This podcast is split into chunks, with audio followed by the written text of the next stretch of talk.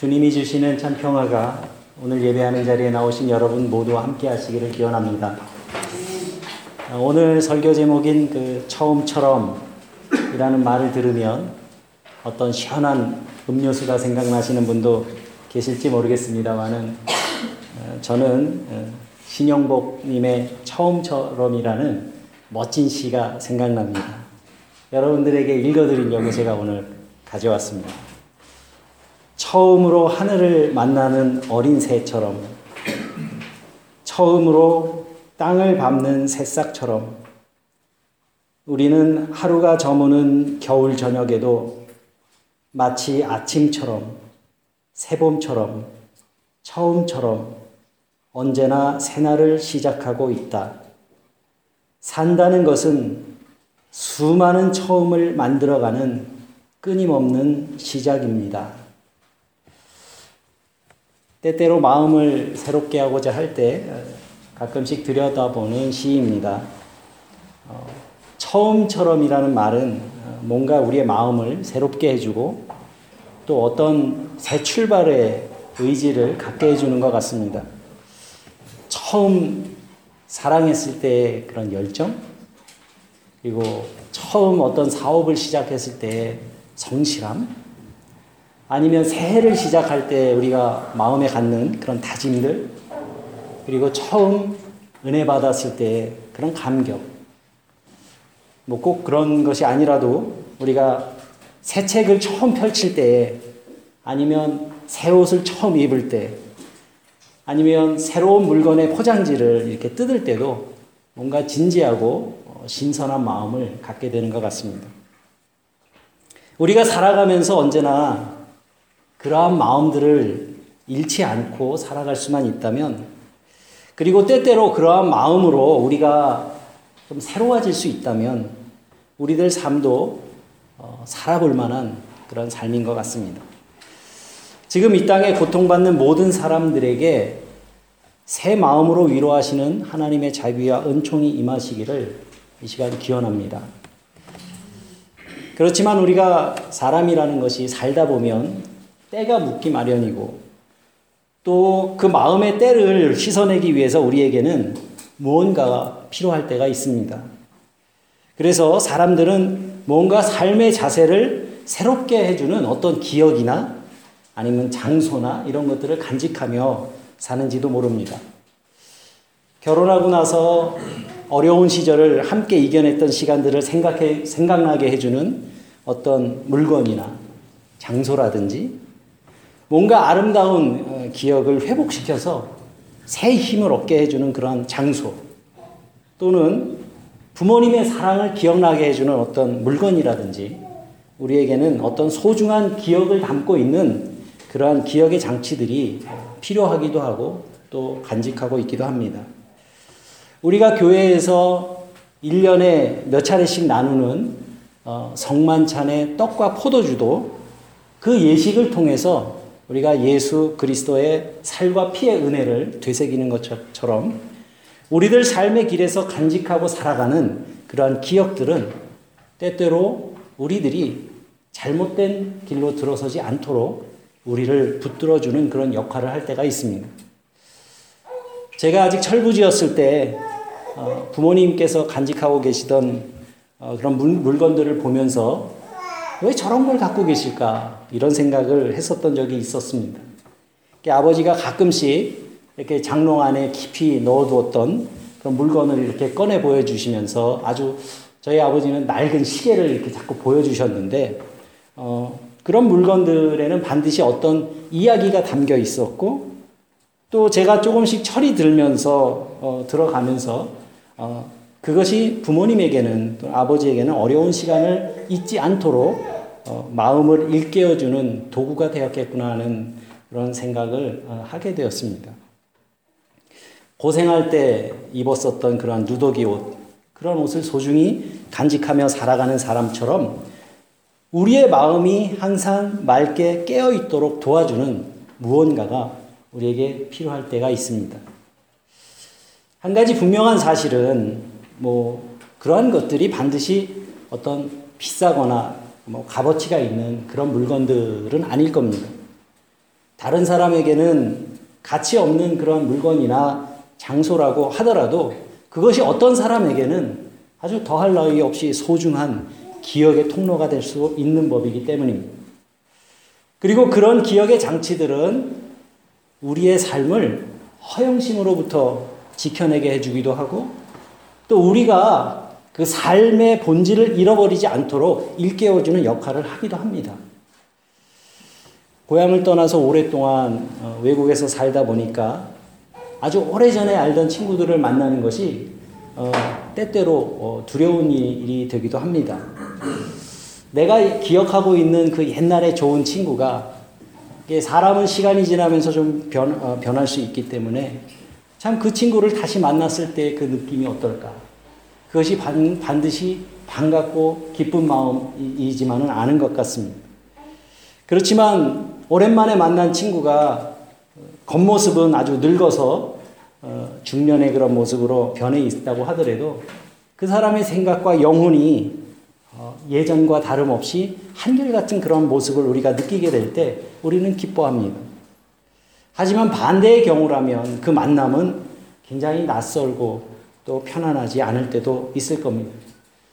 지위나 위치가 달라져도 겸손하고 친절하고 또 온유했던 그 첫 마음을 잃지 않는 사람이야말로 영혼이 성숙한 사람이라고 우리가 말할 수 있을 겁니다. 오늘 여러분들과 함께 봉독한 이 구약 성경의 이 본문 말씀은 어, 남왕국 유다 왕 어, 우시아의 그러한 삶에 대한 이야기입니다. 이 사람은 아주 비극적인 죽임을 죽임을 당한 그 아버지 아마샤라는 그 왕의 뒤를 이어서 불과 16살 나이에 왕이 되었습니다. 그리고 이 우시야 왕은 어 52년 동안 왕으로 있으면서 유다 왕국을 다스렸는데 이 우시야 왕이 어 유다 왕국을 다스릴 때는 이 솔로몬 이후에 이 유다 왕국의 최대 번영기였고 전성기였습니다. 그래서 안으로는 나라를 아주 잘 다스려서 어, 나라의 경제도 좋아지고 또 어, 이웃 나라들과의 그런 관계도 어, 굉장히 좋아서 아주 나라가 부강해지는 그러한 시기입니다. 그리고 안으로는 농사일을 또 굉장히 좋아해서 또 못 쓰는 땅을 어, 경작해서 개간해서 경작지로 만들기도 하고 또 샘물을 많이 파서 또 목축업을 장려하기도 할 뿐만 아니라 군사 조직도 잘 어, 정비하고 그래서 영토를 많이 확장하고 또 이웃 나라로부터 조공도 걷어들였던 그런 시대입니다. 그래서 이렇게 훌륭한 그 이 우시야 왕의 명성은 어, 멀리 애굽까지도 알려질 정도였었다고 합니다. 그런데 성경을 기록한 기자는 이러한 우시야 왕의 성공을 그의 어떤 탁월한 능력이라고 기록하지 않고 7절 말씀을 보면 하나님이 그를 도우사라고 말하고 있습니다. 그러니까 성경의 이야기는 하나님께서 그를 돕지 않으시면 그런 일을 누구라도 이룰 수 없다라고 하는 것이 역대기 이 역사가의 관점이었고 성경이 세상의 일을 바라보는 기본적인 관점이기도 합니다. 어, 실제로 이 젊은 우시아 왕은 하나님의 도우심을 받을 만한 그런 성품의 사람이었습니다. 그래서 역대기 역사가는 이 우시아에 대해서 어, 이렇게 소개합니다. 그가 여호와 보시기에 정직하게 행하며 또 5절 말씀을 보면 영이 맑은 스가랴 선지자에게 하나님의 뜻을 자꾸 물었다. 이렇게 기록하고 있습니다. 그러니까 이 우시아 왕은 하나님 눈에 거슬리는 일을 하지 않았다는 겁니다. 젊은 나이에 왕이 되어서도 교만하지 않았고 또 백성들을 어렵게 하는 학정을 베풀지도 않았습니다. 또 그는 하나님의 뜻을 밝히 알기 위해서 어, 이스라엘의 전통에 따라 선지자의 말에 귀를 기울이는 그런 열린 마음도 가지고 있었던 사람이었습니다.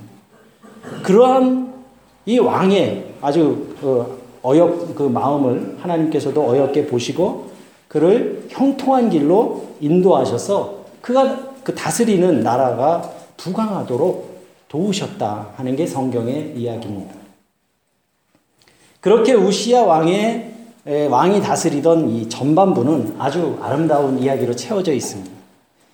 그런데 성경은 이 16절에서 이 우시야 왕의 몰락을 우리에게 전해주고 있습니다.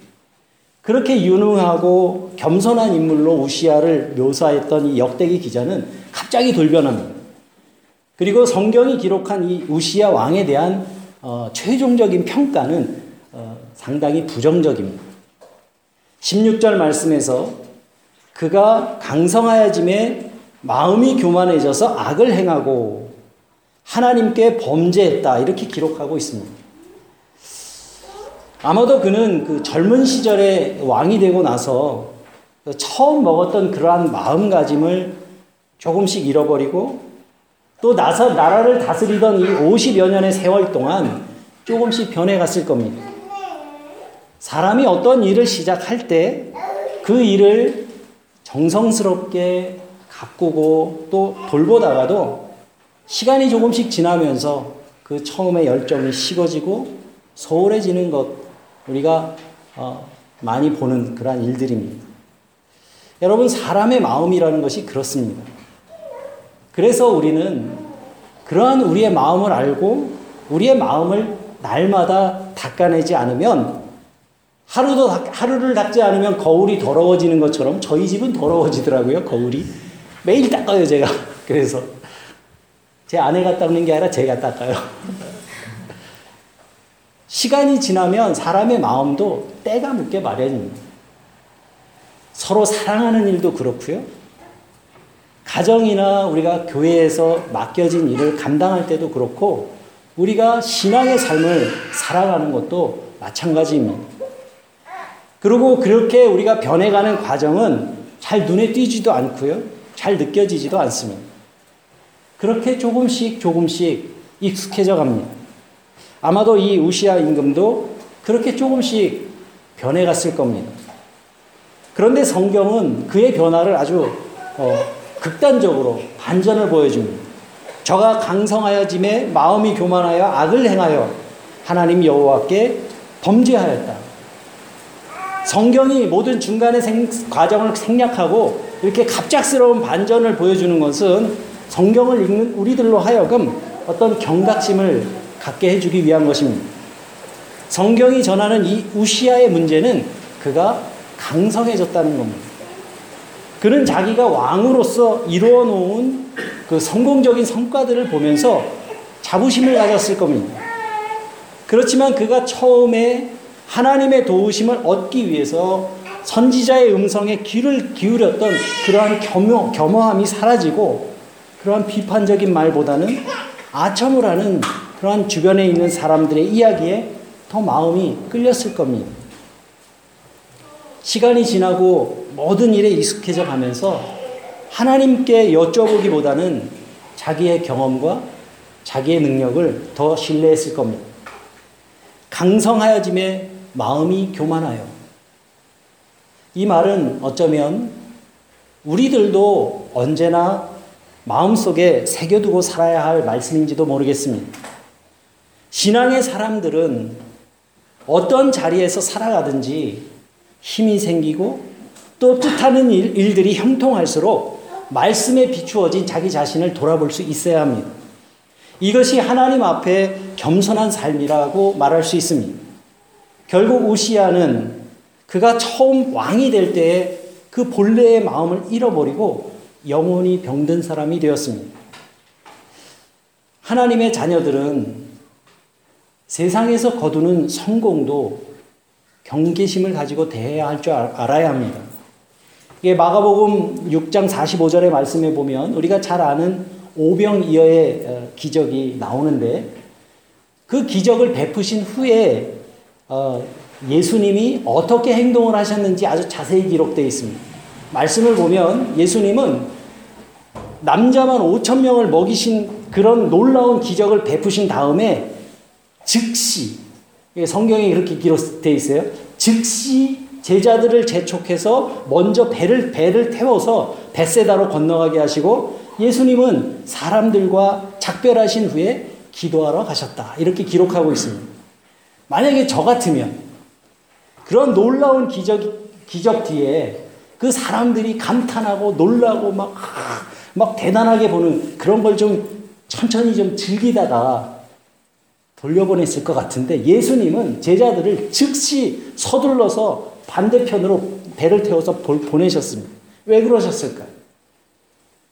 그 다음 구절을 봐도 뭐 특별히 바쁜 일도 없으셨어요, 보니까. 예수님도 세상의 성공이 주는 그 달콤함이 영혼의 유혹이 됨을 알고 계셨기 때문입니다. 그래서 예수님도 무리를 떠나서 혼자 기도하러 가셨어요. 기도가 무엇입니까? 기도는 하나님 앞에 나를 세우는 일입니다. 사람이 본래 가졌던 그러한 깨끗한 마음을 잃어버리게 하는 것이 무엇이겠습니까? 그것은 우리가 성공 뒤에 찾아오는 세상의 관심, 그리고 그 뒤에 주어지는 어떤 힘, 권력, 그리고 보상으로 주어지는 그 물질의 풍요로움, 그런 것들일 겁니다. 사람은 자기가 서 있는 삶의 자리가 달라지면 이 세상을 바라보는 세계관과 가치관도 달라지게 마련입니다. 제가 한국을 바라보면서 안타깝게 생각하는 것도 이 부분입니다. 지도자가 되고 싶어 하는 사람은 굉장히 많은 것 같은데, 지도자가 되어서 이런 일을 해야 되겠다고 생각하는 사람들은 그렇게 많지 않은 것 같습니다. 그러다 보니까 자기가 힘 있는 자리에 앉게 되면 어떠한 일을 책임있게 해나갈 수 있는 기회로 여기지를 않고 그 힘을 과시하고 또 휘두르는 일에만 자꾸 열중하는 것 같습니다. 지도자들이 백성들이 자기를 두려워하기를 원합니다. 저는 이것은 정말 마귀의 생각이라고 생각합니다. 악한 마음이라고 생각합니다. 그런데 더 안타깝고 참 심각한 것은 온 나라가 그런 헛된 꿈에 빠져 있는 것처럼 보인다는데 문제가 있습니다. 청소년들은 대학이 인생의 마지막 목표인 것처럼 그렇게 생각하면서 살더라고요. 모두 그런 것은 또 아닐 거라고 저는 믿고 싶지만 요즘의 대학생들에게서 진지한 그러한 삶의 고민을 들을 수가 없습니다. 젊은이들에게서 인생의 치열함이 느껴지지가 않아요. 사람들은 더 많이 가지려고는 하는데 어느 정도 그것을 얻게 되었을 때 자기 자신과 가족만을 위해서 쓰거나 아니면 남에게 그것을 과시하는 데 사용하고 있는 것 같습니다. 은혜를 은사로 사용하려는 사람들이 많이 눈에 띄지 않습니다. 여러분, 이런 마음은 분명 허영심이고 교만한 마음입니다. 어떤 나라든지 또는 어떤 사회든지 허영심과 교만함으로 가득 차 있는 곳이라면 그곳에서 소망을 찾기는 어려울 겁니다. 지도자는 부패하고 젊은이는 허영심에 들떠 있고 종교는 타락한 그런 나라가 있다면 그 나라가 망하는 것은 시간 문제입니다. 소돔과 고모라의 문제도 의인 10명을 찾을 수 없다는 것에서부터 소돔과 고모라가 하나님의 심판 아래 놓였다는 것을 우리는 말씀을 통해서 잘 알고 있습니다. 예수께서는 마음이 청결한 자가 복이 있나니 저들이 하나님을 볼 것이라 했습니다. 그래서 성공이 진정한 가치의 성공이 되기 위해서는 본래의 마음을 잃어서는 안 됩니다. 이것은 세상적으로도 마찬가지고 영적으로도 마찬가지입니다. 이번 주간에 프란체스코 교황이 한국을 방문한다는 기사를 보고 어, 교황에 관한 많은 어, 방송을 제가 봤는데 지금 그분의 삶이 전 세계의 이목을 어, 집중시키고 있는 것은 그분의 삶이 한결 같았다는 거에 있습니다. 교황 명도 그 여러분들 잘 아시는 그 아시시의 성자 프란체스코의 이름을 따른 것이고 또 교황으로 선출된 뒤에도 어, 교황궁에 머물지 않고 그 바티칸에 이렇게 게스트룸이 있대요. 외국인 신부들을 위해서 거기에 그 머물면서 또 전통적으로 이제 사용해 왔던 방탄자도 차도 사용하지 않는 것 같은 그런 일들을 통해서 그분의 성품을 우리 알게 해주는 일인 것 같습니다. 근데 지금 그 한국 개신교의 분위기는 이 교황의 한국 방문을 상당히 좀 반대하는 분위기가 지배적인 것 같아요. 저는 솔직히 그러한 마음이 좀 옹졸한 마음이라는 생각이 듭니다. 저는 이번에 교황이 한국 방문을 기회, 그 기회로 삼아서 우리 한국 개신교회가 한국 카톨릭 교회와 함께 한국 내에 있는 소외된 자들에게 관심을 갖고 그들에게 위로의 메시지를 전할 수 있으면 참 좋겠다는 생각을 하고 기도하고 있습니다. 오늘 성경에 등장하는 이 우시아는 본디 마음을 잃어버리고 교만이라는 중병에 걸렸습니다. 그래서 우시아 왕은 자기에게 허락되지 않은 일을 하려고 합니다. 재단 앞에 나가 향을 피우려고 했던 것입니다. 그리고 왕이 허락되지 않은 일을 할 때 제사장 아사랴는 용맹한 제사장 80명을 데리고 가서 왕을 제지합니다. 그리고 왕을 준엄하게 꾸짖습니다. 18절의 말씀입니다. 여호와께 분양하는 일이 왕의 할 일이 아니요 오직 분양하기 위해 구변함을 받은 아론의 자손 제사장의 할 반이 성소에서 나가소서 왕이 범죄하였으니 하나님 여호와께 영광을 얻지 못하리이다. 여러분 이 제사장 아사라의 음성이 아주 준엄하게 들립니다. 왕에게 성소에서 나가소서 저는 이 말씀을 읽으면서 오늘날 교회 지도자들이 정말 이렇게 용감할 수 있다면 얼마나 좋을까 그런 생각을 했습니다. 지금 성경의 제사장들은 목숨을 걸고 왕에게 가서 할 말을 하고 있습니다. 거기에 대해서 이 우시아 왕은 아주 불같이 화를 냅니다. 자기가 하려고 하는 일을 감히 놓으라고 하는 사람들이 나타난 겁니다. 그거를 참을 수가 없었어요. 그런데 그때 이 우시아의 이마에 문둥병의 징후가 나타났습니다. 그것은 하나님의 징계였습니다. 그는 성소에서 나가라는 이 제사장의 이야기를 그냥 사람의 말로만 들었지 하나님의 말씀으로 듣질 않았습니다. 그래서 이제는 하나님이 그를 직접 쫓아내십니다. 그리고 그 우시아는 날, 죽는 날까지 문둥병자로 살았습니다.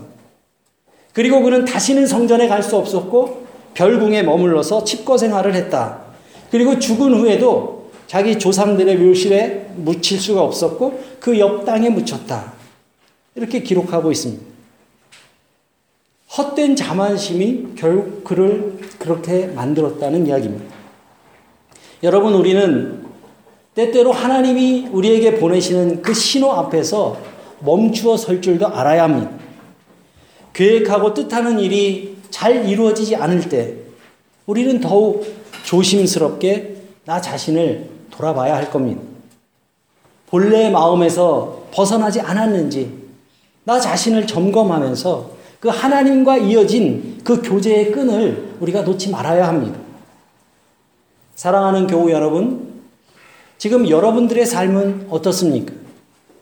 우리는 에덴 동산에서 아담을 찾으시는 그 하나님의 음성에 대답할 준비를 어, 그 음성에 대답할 준비가 되어 있어야 합니다. 내가 지금 어디 있느냐? 아담을 찾, 찾으 시며 하신 이 하나님의 물음은 위치에 대한 물음이 아니가 아니라 존재에 대한 물음입니다. 우리는 이 물음에 주님 내가 여기 있습니다. 라고 대답할 수도 있고 나무 뒤에 숨으며 하나님 앞에 내 존재를 감출 수도 있습니다. 하나님과 나를 단절시키는 것은 죄입니다. 그리고 하나님이 지으신 본래의 목적에서 벗어난 삶을 살고 있기 때문에 우리는 하나님을 회피합니다. 우리가 하나님보다 세상 것을 더 의지하며 살고 있지 않은지 돌아봐야 되겠습니다. 깨끗하고 맑은 마음을 잃어버린 채 하나님을 느끼지 못하고 우리의 눈에 욕심의 비늘이 끼어서 세상을 바르게 못, 보지 못하고 있, 지는 않은지 늘 경계해야 합니다. 성령께서 저와 여러분들의 심령 가운데 임재하셔서 우리를 날마다 새롭게 하시며 우리의 영혼이 주님을 처음 만난 그 감격과 기쁨의 자리로 돌아갈 수 있도록 인도해 주시기를 주님의 이름으로 간절히 기원합니다. 함께 기도드리겠습니다.